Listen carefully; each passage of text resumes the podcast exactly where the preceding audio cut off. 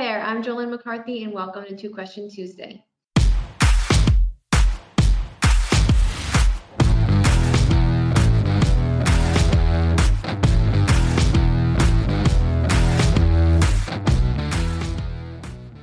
Each week, Two Question Tuesday answers randomly picked questions submitted by our clients. Answering this week's questions, we have with us Bill D'Angelo, Managing Director of Focus Wealth Management, and Mike Pisani, Director of Financial Planning. Good morning, gentlemen. Good morning, Jolynn. Good morning, Jolynn. Okay, Phil, our first question is from Todd in New York. Can you shed some light on the price of lumber and what this means for the housing market? Yeah, absolutely. I mean, lumber uh, has really been on a tear uh, your, your, the contracts, uh, futures contracts that represent two by fours, uh, which are you know the most common uh, wood use in house framing, etc., uh, hit about uh, $1,260 for every 1,000 board feet, which is up 50% alone in just a month, and it's three times what it went for last year at this time. so when you're looking at lumber prices, you know when the pandemic started, a lot of the sawmills just shut down uh, not thinking, uh, as did no one, uh, that you know staying at home uh, would really uh, create a, a, do it a do it at home, do it yourself building boom. to where you know at, at, certain hardware stores, Lowe's and Home Depot, there wasn't even lumber on the shelves. once the mills reopened, there's been a huge backlog. If you look at new housing starts in the U.S., you know that it's been at 12-year lows.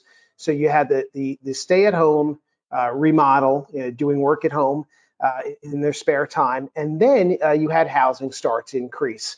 Uh, so this boom in housing uh, started once again, and, and that's really sucked up most of the supply. Now, in terms of, of the lumber uh, that's in existence, especially in the U.S., you know, interestingly, in the early 80s, um, the, U.S. government subsidized growing timber. Um, so a lot of uh, timber was started, and those trees take you know 30 to 40 years to harvest, and, and which they're doing now. So actually, prices on the wholesale level, the producer uh, has not, unfortunately, really benefited from these higher prices. Uh, it's really uh, you know been a, a, a um, you know an overall uh, demand issue uh, of, of, milled lumber. So these input prices to commodities have gone up quite substantially. Um, you know, it's tough to say what we know from, uh, you know, the economy, I would say, of the past two decades uh, is really a, a, bubble story, right? Where you get these these bubbles that move through uh, all types of asset classes and all types of things. And we saw it in housing once before.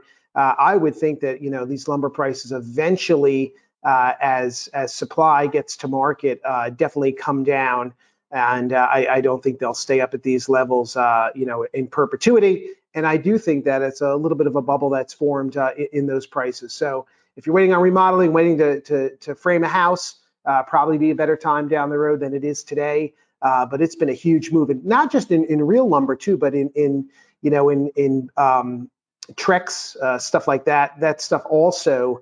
and manufactured lumber has also had the same type of shock uh, to price. So I, I, would expect that to abate, uh, as does the Federal Reserve, and they basically said that you know prices should back off in that realm. So uh, it's an interesting story. Unfortunately, the the timber growers of the country uh, haven't benefited. Uh, it is more of a supply shock issue, and as time goes on, uh, things will get better. It's. Int- I think we should coin a new phrase: micro bubble. That's almost what it seems like. It's yeah, I was thinking really... about this weekend. I mean, think about the bubbles and you know all these little things, and I I think it's because you know obviously a lot of money's out there, right? Um, chasing too few goods. Uh, you know, and, and and you create these. Yeah, you're right. It's a it's a good phrase. You create these classic little micro bubbles. Yeah, and I think it's really more more than anything else uh, an issue with the supply chain and then a supply demand imbalance. Um, yeah and it's really interesting what you mentioned before the lack of homes for sale. Um, there are more realtors in the United States than there are homes for sale. So is that true? That's wow, wow. Yeah, there's it's it's incredible. So if you actually look at that dynamic, and I've mentioned this, we've mentioned this in the past. In the aftermath of the financial crisis, there were about five million residential homes that weren't built. Um, based off of a normal trajectory on uh, just regular population growth. And that was basically because there was no demand for housing and no one could get financing. Fast forward to now, and all of a sudden it's like all this pent up demand appears out of nowhere in the post COVID world. And you would think that home builders would be a little bit more aggressive bringing things online, and they just haven't. And if you actually look at the most recent home builder sentiment readings, they're down a lot. And it's Yeah. largely because I think the price of lumber and all the input costs of building a house have gone up so much. And it's like one of these things sooner or later, the supply demand imbalance shifts to the other side where it's not as cost effective to build a house and the price has gone up so much. So, You know, I heard I heard this weekend that uh, an uh, average single family home costs fifty thousand dollars more right now to build, largely because of you know, framing to frame out. Uh, that that's a huge cost increase. Yeah. So, despite the fact that there's a lot of demand, sooner or later, people are just going to be unwilling to pay the price for something like that. And then you'll see prices correct down. Yeah, good point, Mike. Okay, next question, Mike, is from Joe in New York. What is happening with gold? Isn't gold a hedge against inflation? So this is actually really interesting because I feel like last summer, a lot of the questions that we were getting on this particular forum were about gold and whether people should invest in it when it was right around $2,000 an ounce. And it's since basically corrected about 20% from its all time highs. And almost every other asset class has been going up. Um, it's really interesting because you talk about the previous question that we got with lumber going up so much, that's inflationary. And if you look at the prices of a lot of other agricultural commodities and even copper and some industrial metals, they've gone up quite a bit. And meanwhile, gold really hasn't done anything. It's actually down uh, pretty substantially. And suddenly we're not getting any questions about it anymore, which is odd. Um, Long term, gold is not a hedge against inflation. It really isn't. Gold acts more like a currency than anything else. And when you have a situation where real interest rates are rising, as they have been over the course of the last year, with the 10 year treasury going from about 70 basis points, got up to about a little above 1.7%, has since corrected back down to 1.55%.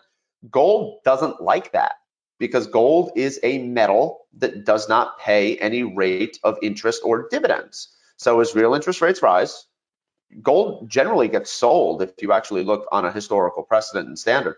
At some point, if real interest rates peak and inflation is accelerating and the dollar's staying weak, then gold can probably go up again. But it's really more of a narrative that is built by the media that gold is a hedge against inflation because it really isn't. If if gold was going to go up because of inflation, it should be skyrocketing right now. Yeah, but yeah. it's just You not. wonder too how much of that, you know, demand uh, went into Bitcoin uh, and, and cryptocurrencies because of the narrative that's being developed on that side. Not that I'm a believer, you know, of of, of an, a shift in asset allocation like that, but you would imagine that certainly some of it did.